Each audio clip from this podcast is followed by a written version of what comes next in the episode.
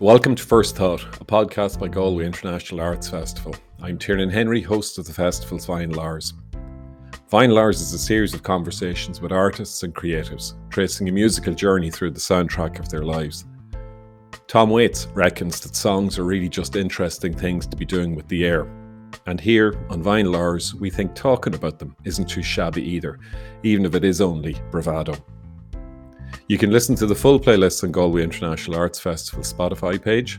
And if you like what you hear, please consider making a donation to Galway International Arts Festival, a non profit organisation bringing the arts to people in Ireland and around the world. Head to giaf.ie and click donate. Today's guest is the recently appointed artistic director of the Abbey Theatre, Katrina McLaughlin. Originally from Carndonagh at the top end of the Inishowen Peninsula in Donegal, She's a huge amount of experience in theatre in Ireland, the UK, and the US. She's been an associate director at the Abbey since 2017, and as the newly appointed artistic director, she'll lead on the objectives relating to art and the audience in the Abbey Theatre strategy. Over the last number of years, she's directed in London, Dublin, and New York, and her recent productions at the Abbey include Kavanagh's The Great Hunger, City Song by Dylan Coburn Gray, and Marina Carr's On Raftery's Hill, for which she won Best Director at the 2019 Irish Times Theatre Awards. She's directed work for Wexford Opera, Cork Everyman, Blue Eagle, Landmark Productions, Hot for Theatre, and the Local Group, as well as Rattlestick, Bard Summerscape, and the Atlantic Theatre in New York, and Trafalgar Studios, ATG, the Finborough and South, Southwark Playhouse in London. But for today, we're here to talk about some of the music that moves her Without further ado, enjoy Vinyl Hours with Katrina McLaughlin.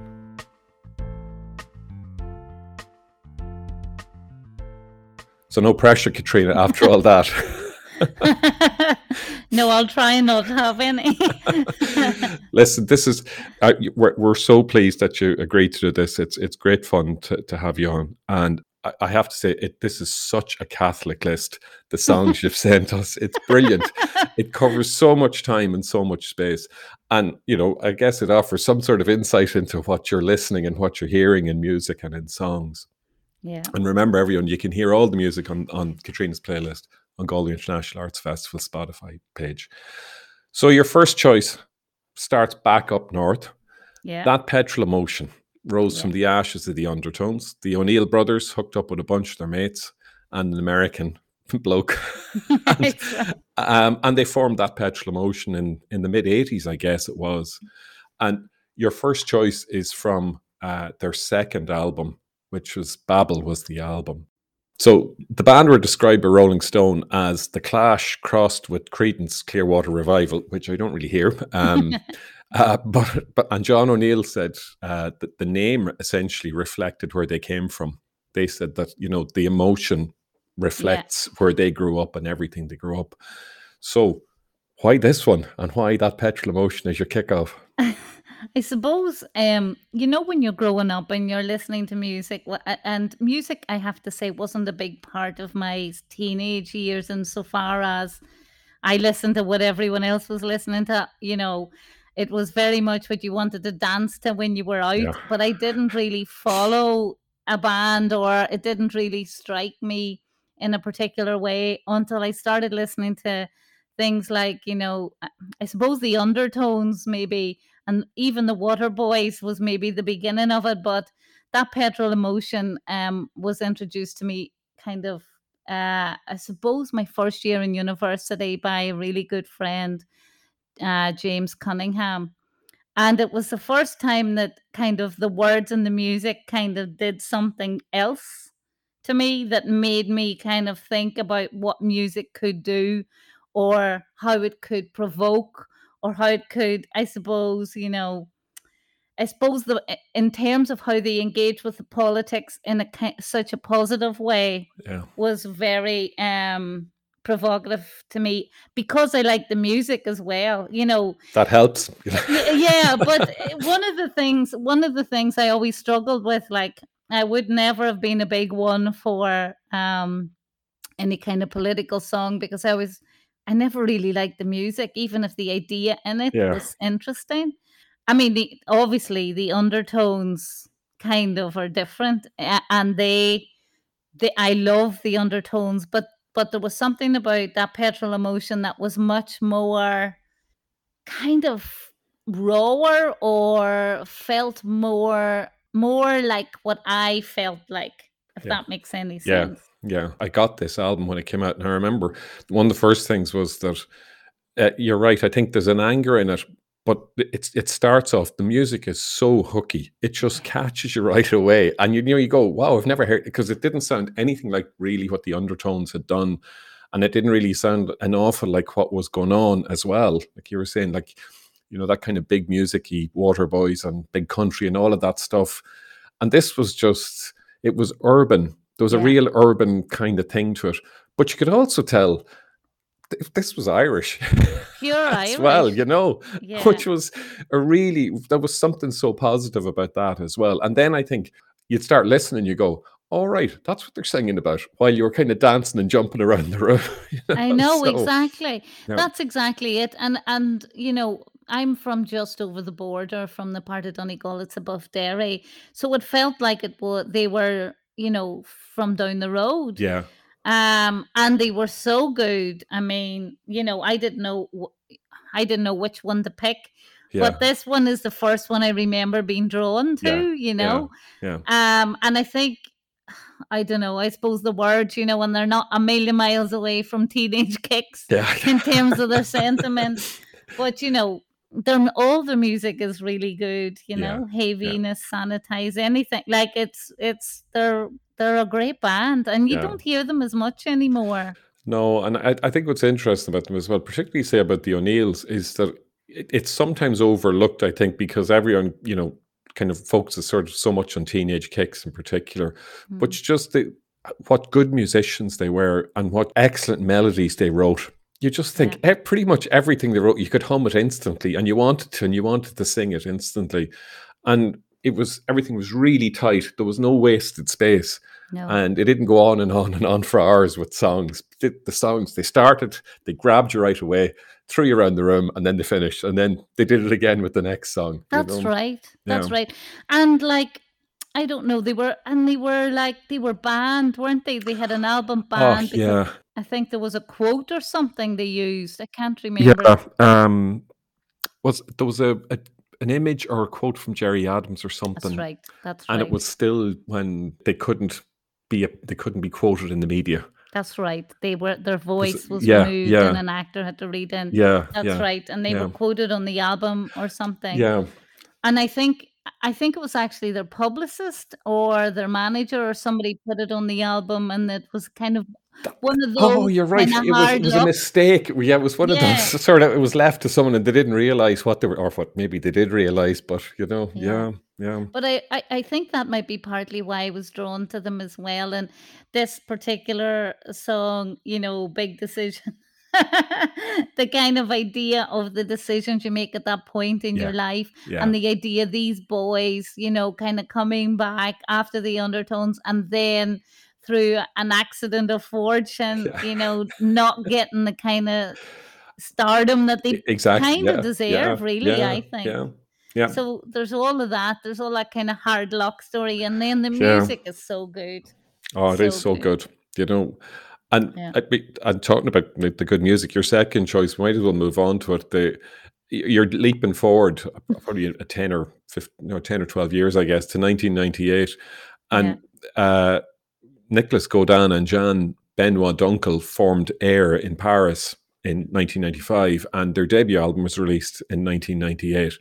Katrina's picked All I Need from Moon Safari, and Beth Hirsch wrote the lyric and she sang the song. And she was from the States, and apparently she w- she moved to Paris to record an EP, and her next door neighbor was Nicolas Godin, who heard her singing.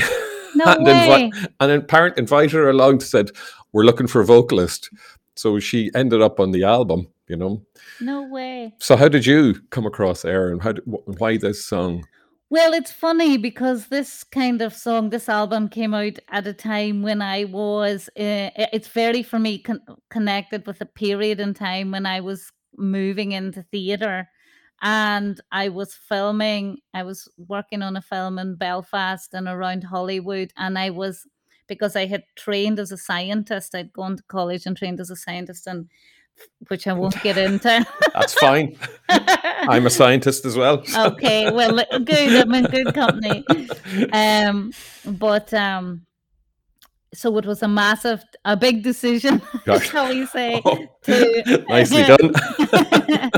um, to move into theatre Yeah. and um, I was working. You know, I, I I met some people I was loved working with.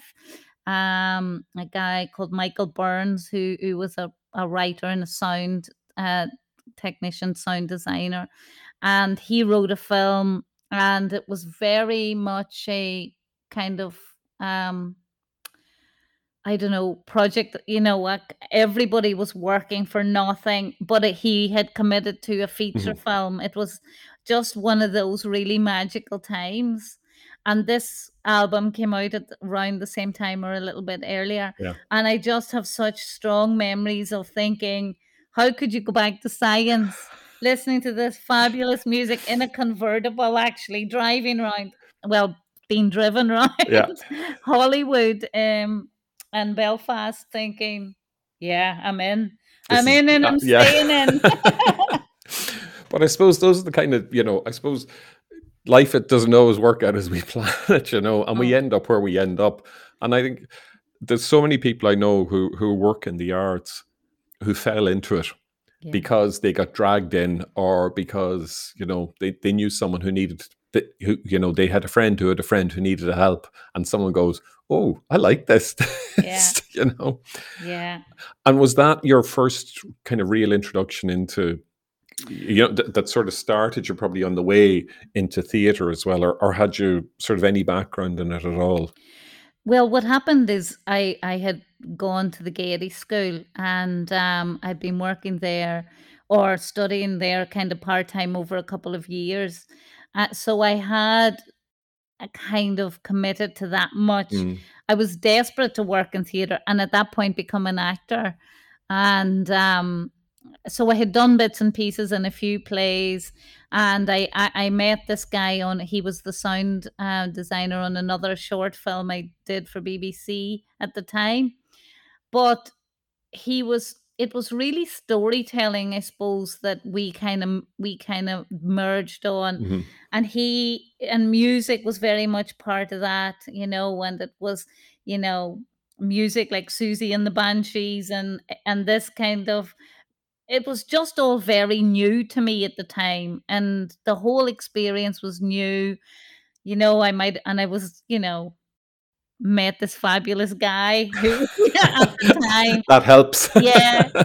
it was between this and sexy boy to tell Right. you the truth which is another air song by the way just Yes. for anyone who's not clean but um you know it was just a very a time yeah. of when i felt very much alive and i think that's the great thing that music does isn't it it it can place you in a time and a place yeah that you never it never stops doing it no matter how far away from that moment you get you Yeah. know you're still you know those opening chords of that song i'm in that convertible i'm Yeah. on a part of a road in hollywood you know it's it's amazing uh, it's kind of a it's its unique um function isn't it Yeah, because and funny because I was re- I'm reading um, George Saunders' book about Russian short stories, and uh, I kind of I read a review of it and it sounded really good, and it's brilliant. It's he's really really funny and.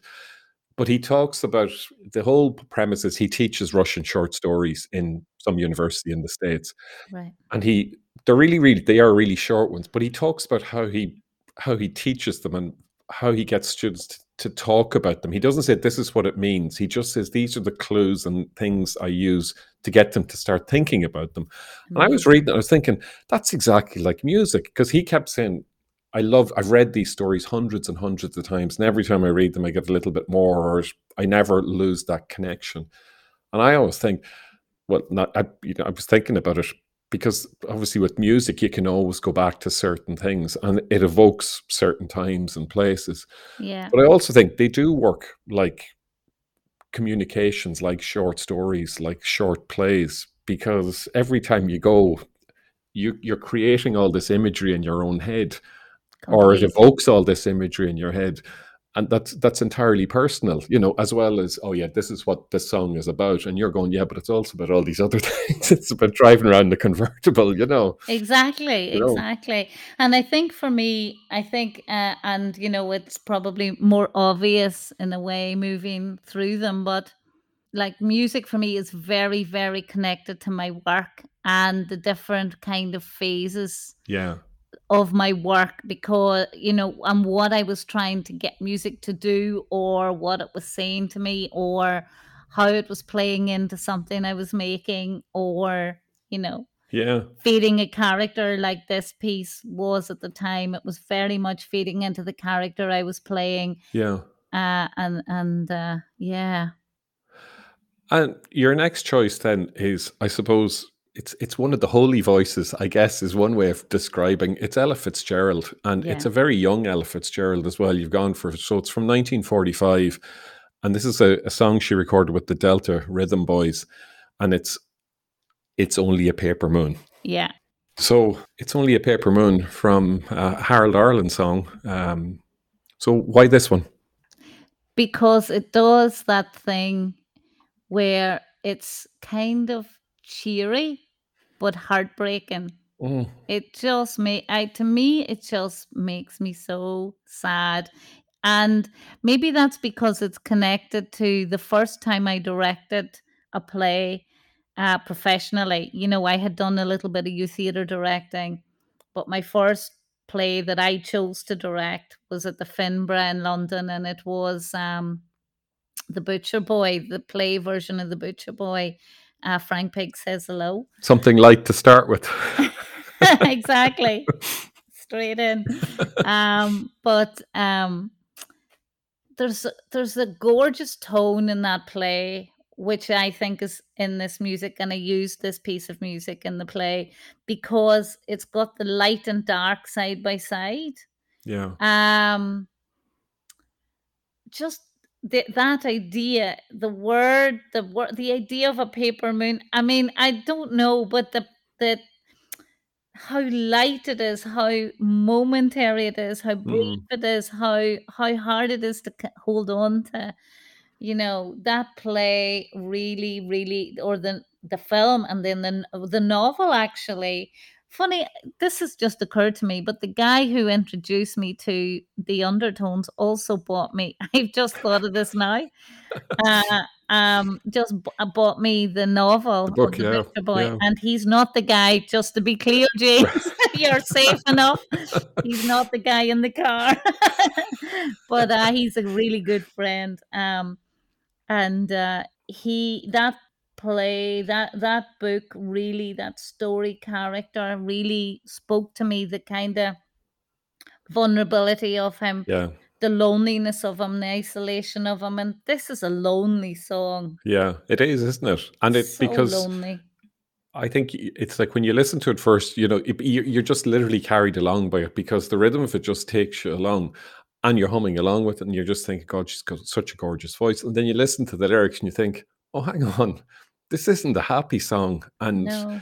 and you're right. And I think that notion of the paper moon, you're it's only as you said it now that I think that it it matches perfectly Francie Brady's his connections to a reality or to an almost happy life were paper thin as well. It, Exactly. you know, it was just slight shifts pushed him one way, or and a slight shift could have kept them the other side. You know, Yeah, that's exactly it. yeah, And you know, like even the way that that play's written or the story's written, it's it's you know, there's cartoons used a lot to tell yeah, the story. Um, or he's in he's you know playing cowboys and Indians or yeah, um cowboys and Native Americans, I suppose I should say, really. But but he um he's he, as you say, he's on he's just holding on by a thread when he's in in reality. yeah, Um and then when it flips, it's exactly the same the other way around. hmm And the music is beautiful in that song. I mean, it's perfect, isn't it? The melody of that piece of music. yep, It's if you just listen to it, it's it's gorgeous, which is why it's so effective. When you combine it with the words. Yeah, and then her delivery of it as well. Her because her voice is so. I mean, it, it is an astonishing voice, and it's an mm. effortless voice as well, mm. and it kind of feels almost like, you know, sort of being in a gentle river. You know Yeah. that you're just gently bobbing along with this gorgeous voice telling you this not really nice story. Yeah. And then you go over the rapids Yeah. and you're dead. yeah, but she's still singing away, and it's all done in just over two minutes. You know. yeah, So, exactly. you know, It's an extraordinary piece of work, isn't it? Yeah, yeah. And I suppose I- I'd be I was curious about um because I, think it may have been written for the, the the song may have been written for a film. I I, I would guess. Um, Oh, really? but you know, you wonder then as as a vocalist, what attracted you know Ella Fitzgerald to it. You know, and to take the approach that she took with the kind of backing and this gorgeous backing, but it's it, you're just it's it's a song literally right on the edge, just holding it together. You know. That's right. And she trips along it, and there's so many versions of it. Yeah, Uh, but there's very there's nothing as delicate as hers. yeah, yeah, Um, and I think that's very hard to do, isn't it? She allows herself to sing the delicacy, the lightness, the kind of pleasure in it mm, without ever without ever letting it dip, which is why it works so well. yeah, yeah. Um, I'm trying to think. Who, there's a male. There's a really good version. Nat King Cole It did it. I know. Yeah, yeah, That's who I'm thinking yeah. of, Nat King Cole. And it has a sadness in it too, but it's so robust, it's a full sound that it doesn't have the same impact as this Yeah. version. yeah. Do you know I, what I mean? I do because I think this is so stripped back in a way that I think you're go. It, it is. It reflects a paper moon. I mean, it, it, it's they've stripped it right down just to the bare essentials in terms of the music and the vocal. That it is just yeah. it's just there, but you could also see, re- remove one element and this thing will collapse, or this, you know, the, the fabric will be gone. And I think you're right, with a big orchestra behind it, it would Yeah. be, you're right, it'd be much more robust. And I don't think it would, I don't think you'd feel the that tension in it, you know? No, it would be more magical in a way, wouldn't it? You Yeah. would just feel the magic of creating the the theater of the story or the facade Exactly. of Yeah, yeah, it. Um, and that would hold you up. yeah. But with her, gossamer thin. Oh, yeah. Listen, make sure people, whoever, if you're listening to this, go and listen to these songs. They're all on the, the Spotify page, the Galway International Arts Festival Spotify page, and just let these songs take you away for a little while. Mm. And your, your next choice is uh, another really interesting voice. This is a, one way of thinking about him. He's the king of deceptively edgy. It's Scott Walker Yeah. Who obviously, of course, wasn't a Scott Walker. He was Noel Engel, and he, you know, he he worked with his brothers in England, uh, his stage brothers, and then he released four albums. He released, you know, four albums under his own name in the late '60s, and uh, you've picked Duchess Yeah. from Scott for the last of those four albums. Do you like Scott Walker? Are you a fan or not? He I- he's, I- he divides people a bit, doesn't he? Yeah, um, I, I come and go on him. To be honest, I um, I love Scott for this Okay. album, the album this is from, and some of his more recent stuff is hard work. Um, but that's okay as well. I think you know, I I I think I come and go on him because of my age. When I was in my early twenties, I was introduced to Scott Walker at the right time. You know, Right. Partially angry young man living in Dublin. not, not quite sure what he was angry about. so Scott Walker was a perfect fit. you know? yeah, I know what you You know. So, what about you and Scott Walker? Well, this is nothing to do with work. This was my wedding song or my first Ah, dance. cool, right. so I was I was uh, introduced to um, Scott Walker by my husband, who who's a fa- big fan. I love it. I have to say, I love this song. I love Scott Yeah. Walker. I think the mood and the tone of his music and the tone of his voice. I think he's quite rare. There's a clarity. There's a really good combination for me between the music and the la- and the words, and there's a great clarity. And maybe that's why sort of younger people maybe respond to it mm. because the message of it is clear or the mood of it or what it's doing or the tone or you know do you know what I mean? I do. Yeah, I, I found this great quote from from the Guardian where they said this album, Scott Four. They said it's made up of unsettling short stories, all the more creepy for their delicate orchestral backdrop. So That's perfect, perfect for the first dance.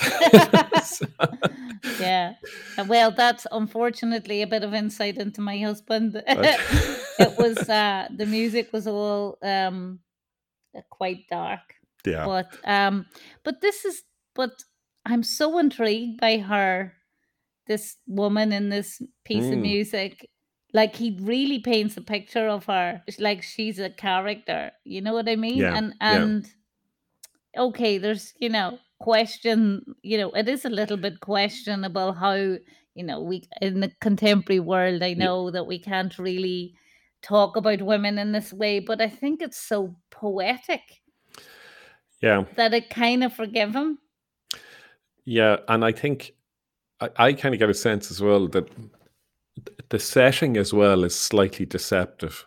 Hmm. because you know it is a lovely orchestral backdrop to it and you know you kind of think i suppose in the late 60s he was sort of in a space like with engelbert humperdinck and people like that who would have had the same type of orchestral setting but the songs would have not have been first off they wouldn't have been written by themselves and then and then i think as well they wouldn't have had this other edge to them. And um he, he's really interesting. I think the tone of his voice as well it, it there's a it's almost like he's slightly disinterested, Yeah. But he also really wants to communicate. He really wants to make sure that you hear every single word that he's singing. I You know, know, I know. It's interesting. And Mm, I and I remember the time when I kind of um was introduced to to his music, you know, I was kind of listening to maybe a lot of crooners or, you know, yeah, the kind of Frank Sinatra world. Um and I remember and I just remember thinking there was a kind of unsentimentality about it. Like it wasn't, even though it was beautiful and poetic, there, it wasn't sentimental. Like I remember when I discovered Tom Waits wrote, he was so young when he wrote that first album. And I remember feeling really cheated. Do you know what I mean? I was thinking, he can't write this. He doesn't know any no. of this Uh, stuff. yeah, yeah. Um, yeah, and that was all part, you know, that was all. I love Tom Waits as well. Like objectively, I could listen to to him all day, and often do. But I remember thinking, and I don't know anything about Scott Walker's life, but I feel like he knows what he's writing about. yeah. I'm the same. I don't know an awful lot about him. I, I agree with you, Tom Waits, because you kind of think, yeah, you do feel a little cheated when you find out you're only 24. I, Bloody yeah, hell! You did. What, did- what did you know about? phoning up 40 years later, me who? yeah, yeah, exactly. You know. yeah. you Oh and you kind of think he just created obviously this, you know, this wonderful character, whatever. Whereas you, you're right, I think Walker had. It's almost as if some of that orchestral stuff had rubbed off on him. You know, that kind of the Sinatra world Yeah. without being part of it. But because he moved sort of in that little bit of orchestral music, so you kind of get the sense of there's a tinge of the 50s or 40s to him. Yeah. And you kind of think he doesn't really sound like he belongs in the 60s, and yet he does. You know, you know when you listen to this, it's, right up to date and contemporary, but it's obviously informed by maybe he must have been listening to stuff other than just you know contemporary music and new music, Yeah. Or maybe he just saw himself, I guess, as not being part of, of being part of a different type of scene as well. You know, Yeah, maybe, maybe, but I don't think I don't think he sounds dated now, do you? no, I think that I when you listen to that, uh, it it just sounds completely fresh because Yeah. there's an awful lot of sort of uh, you know orchestral pieces, not orchestral, but sort of pop music from Yeah. the '60s that just sounds. I won't say it sounds dated, but it just sounds off its time. Whereas you Yeah. kind of listen to that and you think that could have been recorded last week, or 50 years ago, or Couldn't it? 100 Or a years ago, hundred or years. yeah, Yeah. you know, you Yeah. know, He gets under my skin as well. yeah, And he takes me somewhere else, like where he takes me into some place in my inside myself. That reminds me of kind of it's almost like the opposite of what something like that petrol emotion do which take you into the world you're in. Yeah. But because of the way he uses words it takes you into something much more personal or do you know? Yeah. And i think probably that's that's one of the the reasons i suppose we have these like why we do this sort of vinyl hours thing is to find out people's reactions to to songs and to music and why. And I think sometimes it's really hard to explain it, other than you know it yourself, and it's extremely personal. Yeah. Um, you're quite happy to talk about it, you know, but you just know. Yeah. You have this kind of like it's it's like a secret passage to somewhere else. That's right. And you just have to press play, and someone or something will take you there. You know. Yeah. And I have to say, being asked to do this is really hard. And I, I uh, absolutely, you know, because you, you would, you tomorrow in a different mood, you Of would course. pick a whole load Yeah. of different Yeah. songs. And I kind of realize as we go through these, these are all quite of a type and in a kind of, they're all kind Yeah. of gentle, kind of, you could, they'd be a good relaxation yeah. An interesting one, yeah. yeah. Well, Yeah. maybe as Yeah. long as you weren't really listening to Yeah. too much of the words. Yeah. But um, yeah, it's funny that I hadn't kind of realized that until now, and we're going through it. Yeah. Um, Yeah, and I think I, um, I, I, I, I, what I normally do at some point during these things is I apologize to people for forcing them to reduce their life down to six songs or seven songs, whatever you know their choice is, knowing full well, you know, you'll finish this and you'll come up with some a list that's completely different, which is what it should be. You know, I don't think, I, I guess in a way, it's just a reflection of something hmm, Th- and maybe the first song, or you'll have a notion of a song, and that leads you to other things that, for whatever reason, that they, they spark in your mind. You know? that's right. And actually, in fairness, if I was to be honest, whatever list I put together, that's the one song would be in all of them. Aye, fair play. That's always good to know. Yeah, and that's funny actually to think that, but that that that song would be in all of them. Yeah, and I think we all probably have music that is just it, it's something nailed to your heart for Yeah. whatever reason, you know. And you know, it doesn't. It can be happy, it can be sad, it can be all of those things, I guess. Yeah. but it's entirely personal. And in that, I mean, that I suppose that goes back again to you know George Saunders and his Russian short stories. You know, you kind of think, how do people keep reading these things? And you go, well, we keep going back to the same songs. We do exactly. you know, you know, Yeah. and we keep mining them for lots and lots of different reasons. And And we keep refining, remembering how much we love them, don't we? Like Oh, when yeah. you refine something, it's like the greatest joy of when course, you haven't heard it in a while. Like when you Yeah. haven't heard something in years, it's yeah. It's the greatest joy. Yeah. And you fall right back into it. And, you know, you can sing every note in it. You can, you know, all the pauses, all the, you know. Yeah. Yeah. Well, I'm no singer, so I kind of mime Oh, it. neither am you can turn it up really loud, you know, let you know, just sing along quietly, you know. So listen, we go on because you, your your next two, uh, your your last two choices are, are going to take us completely different locations. I suppose the the songs you picked so far have been really really cool and really interesting. But the but next you're two you're are not. no no no they're they they're they're they just they're unexpected i guess you know um uh, and yet i mean they work really really well so you're the first one that we go out with i suppose it's it's um it's from the opera riders to the sea by by vaughan williams the song is they're all gone now um and this is based on riders to the sea on john Millington Synge's play Yeah. and um Vaughan Williams wrote it. Yeah. yeah. And so it's a really interesting piece as well because I, I guess it's it's one of these, you know, obviously Vaughan Williams pretty much based everything directly on on on Synge's work. So the, the play was written in 1904. The opera was composed 20 something years later, but it wasn't performed until the end of the 30s apparently. And then it Oh. became, you know, it became part of the repertoire of a lot of opera companies in in England. That's Um, right. So, uh, they're all gone now. They are. So I picked this. I have fallen in love with this piece of music because of the choir of women's voices in the background. I think it is quite extraordinary. And I know lo- opera has that capacity to blow your mind in terms of what the human vo- voice is capable of. But uh, when I, I started directing opera, and I'm, you know, I'm not, I have never been able to sing. I was terrified. Um, I was one of those kids told to mime in the school choir, and I've never sung. So when I got to a position of being able to direct opera, it terrified me in a way I can't even tell you because I knew I wouldn't be able to I knew I wouldn't be able to like hum the bit that I wanted to go back to or, you know, anything Yeah. or talk to people about the music or the singing.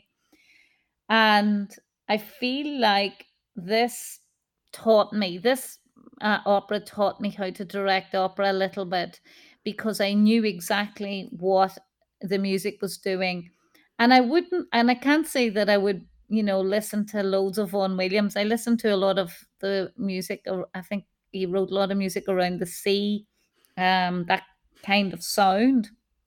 So I did listen to a lot of that, but the folk music, uh, Eh, you know, isn't really my taste, and I struggle a little bit with that. I mean, I know he was brilliant, but it's just not my taste. But this piece in particular, the opera, bits of the opera, but this this particular piece of music where I think you can hear you can hear the sea and the wind and what the women are doing they're coming in. It's his response to Synge's keening. It's English folk merging with, you know, Irish folk. There is just something extraordinarily expressive in the combination of the two polar opposites. I mean, okay, I know that Synge, I suppose, was Anglo Irish, but what he was writing about and and what he gets into those pieces that he wrote around the Aran Islands is Mhm. something so purely Irish in terms of the, the, the culture and the sound, and the, I think he achieved something really interesting. I, I know I would have people who disagree with me there, but he gave a voice to something that hadn't been expressed before that I find very accurate. And I know Vaughan Williams in his folk music was doing something else from an English, Mhm. similar rather, from an English perspective.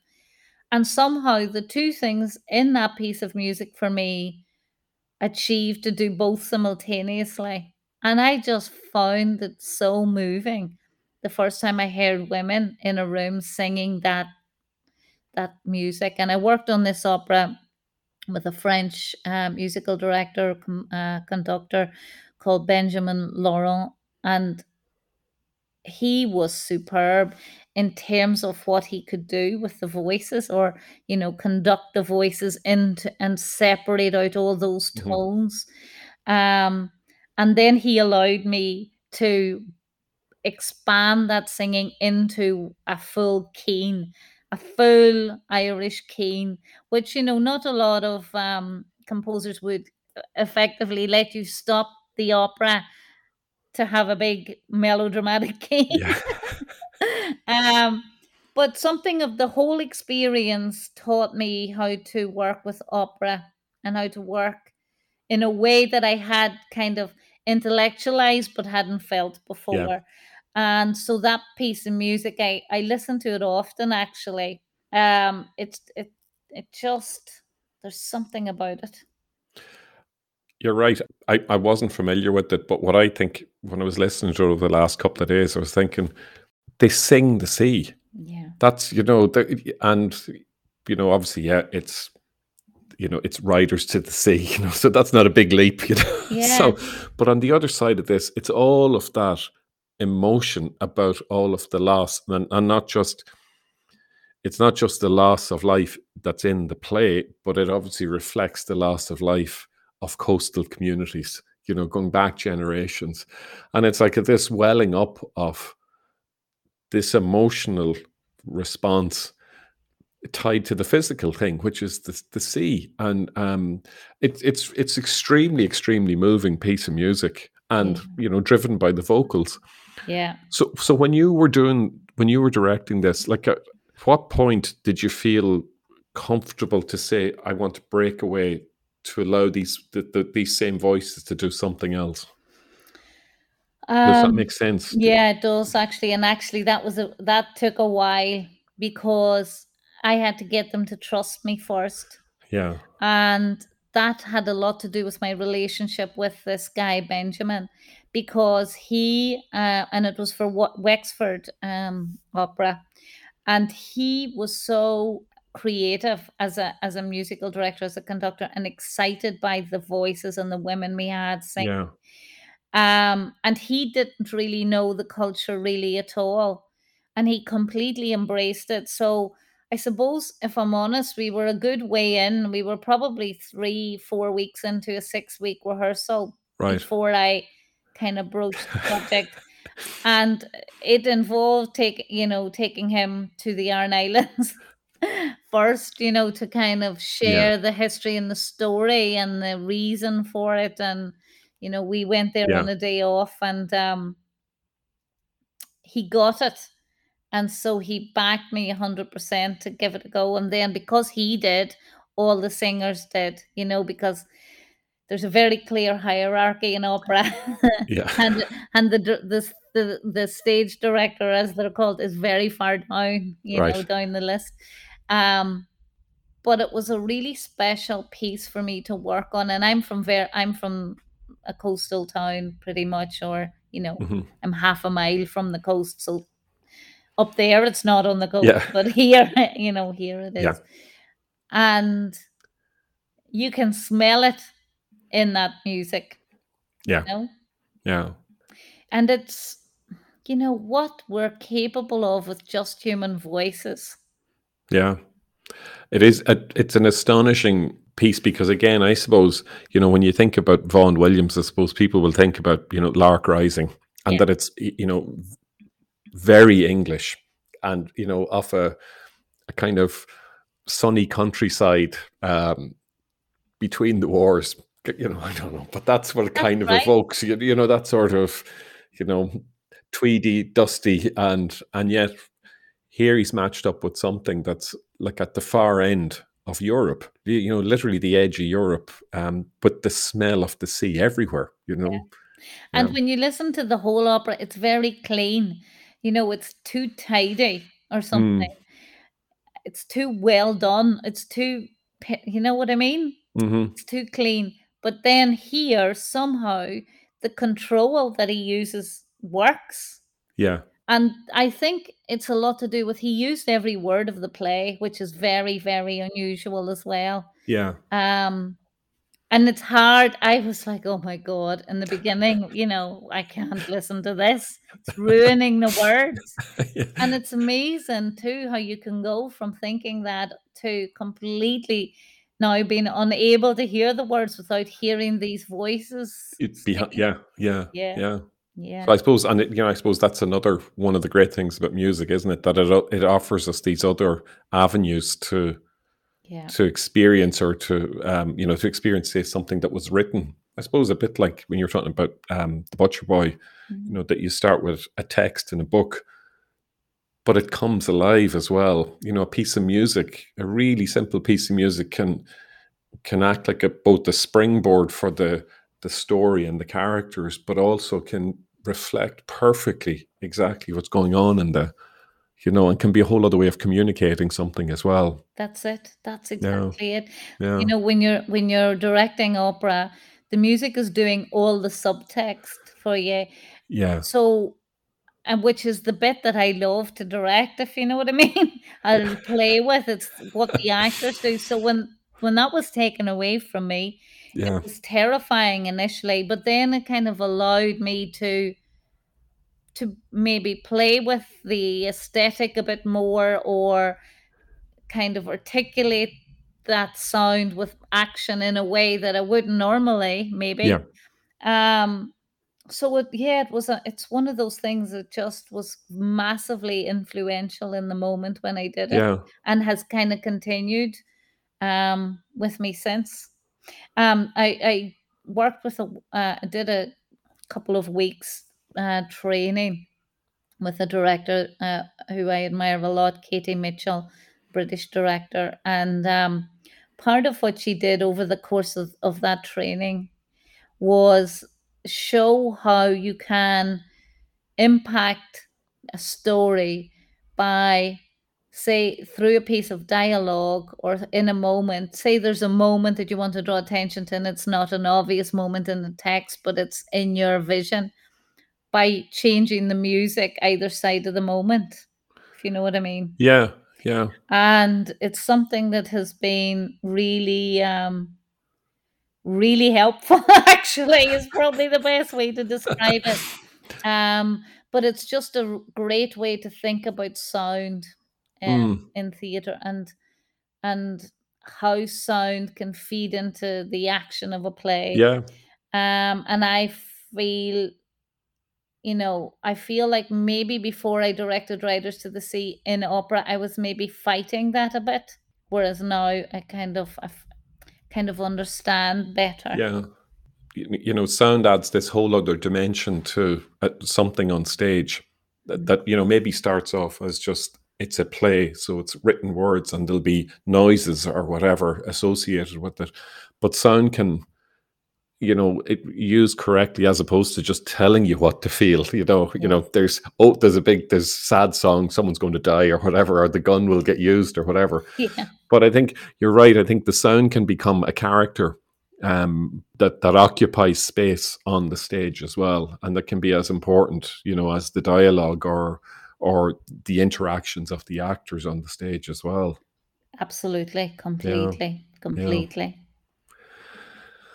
Well, listen, if you're if if if that one was a bit of a swerve. what we're going to finish with is is something um, completely different. Yeah. it's something completely different altogether. So it's Seraphim Al Karibi. I, I think is I'm hoping that pronunciation is correct. And it is Psalm 50 from Chanting in the Language of Christ. that's it These are prayerful chants in Aramaic. yeah It's a, an introduction. So I guess you know as much as i do about them that's, that's as much as I can find out. um so go, tell us about this. So I just thought it would be interesting to um, share what I'm listening to at the moment. And this is I'm walking around Dublin. If you see me with my head headphones on, this is what I'd be listening to. Um, and it's because of the kind of pieces that I'm making at the moment. And I just thought it was interesting because the sound is what I'm responding to here. So Mm. so I'm working on a couple of plays at the moment. Um, one of them is a new Marina Carr play, and it exists in a strange world. So I've been listening to different kinds of vocal sounds for that. I'm also uh, working on An Enemy Within, which is the Brian Friel play Yeah. um, about uh, St. Columbus on Iona. So uh, I suppose Gregorian chants or you know choirs or those kind of sounds uh, Mm. I think are going to be very important in some way in both those pieces of work and I have no idea how or why yet so I'm keep I keep listening to them but I particularly like this piece and I think actually yeah it's I like it because of the sound it's almost the opposite place I'm in from the first piece of music because I don't care what the words are. I don't care about Psalm 50 in any shape or form. Um, you know what I mean? I'm not I'm not a, a religious person, but that sound and the idea of that kind of worship or that kind of you know, I'm I'm not religious at all, but the, the idea of a community creating a sound like that to celebrate something they believe in Mhm. and you know it just gets me i Yeah. just find it so moving and this is where i can meet my mother actually in this Right. space you know my mom mom would be very religious and she loves gregorian chants so i can meet her here in it's a safe regard. space. Yeah. yeah yeah Yeah, and because I remember I I talked to David Brophy last year about um about this kind of thing, and I one of the pieces he picked was or a, a choral piece, and from the 15th or 16th century. And it was he made a point that I just never thought about, but which obviously then you just course, of course. And he said at the time, the only sounds people heard were chickens and themselves and farm animals. You know, Wow. you know, there's no traffic. No. Um, the only noises you heard were just the noises, the literally everyday noises. And he said, Can you imagine going into a church and then hearing voices singing and in a church like with the sound echoing and bouncing and you know being catholic as well with the incense of course you know to get you a little bit just give you the wee hit. exactly you know and you kind of think god yeah you know like this kind of music it can, still gives you a good slap on the head but can you imagine what it was like for people you know who didn't have radio who didn't have any sound other than you know and to go into a room or a space and then to be engulfed in these kind of sounds because it, it's interesting when you said about the you know the, the the st columbus piece and you think well you know these are these monks living on these islands and the only sounds probably were themselves and seabirds the on the sea. sea Yeah. you know but when they sang together they created this other thing which must have just been Extraordinary. yeah you Never know. ever thought of it like that, but you're absolutely right. It must have just lifted them into a whole other place. oh yeah yeah Because you reverberate, don't you? When you're in a room where people are singing like that, you can feel it in your bones. Yeah, You feel how it sits in it, kind of reverberates in your oh bones, completely doesn't it? it, it, it becomes com- like four dimensional you know Yeah. it's it's all it's all, all around you and in time as well you know so yeah Yeah. And actually, you know, so thinking about it, the last two are similar in some way. yeah yeah so i mean you know Well, the- the, the swerve was interesting So- yeah, a swerve up, but Yeah, nonetheless, Exactly, you know. But when you sent us this list, I thought it was so interesting, such an interesting list. But you can see the connections the whole way through. yeah, yeah, That it's all about these responses. I think this is again what's so interesting about when, when we talk, when we do these kind of things, you know, without intellectualizing it at all. We just think it's the responses that music has yeah. that that triggers in people, and you know, and for whatever reason, and whatever the connection is, whether it you know brings you back to you know childhood or youth or a youthful experience, or or it helps you adjust to a space that you're working on, you know, in something in your head, you Yeah. know. yeah. So I I could throw back a quote just to wrap it up. I suppose one way of thinking about this is if we were to, to sell this, we could say, "Who were we, and who are we now?" which is Thank your you. which I think is a really interesting. You know, I, I I think it's a fascinating take. Such a simple phrase you you you use, and yet it also says so much about you know this kind of thing when we start thinking a little bit about music, or when we start talking about music and we start listening to music like this, because it gives a sense of you know the younger versions of ourselves, or the various younger versions, and kind of the version of ourselves that that is now. Yeah. So listen, uh, Caitríona, we'll wrap it up there. Um, that was fascinating.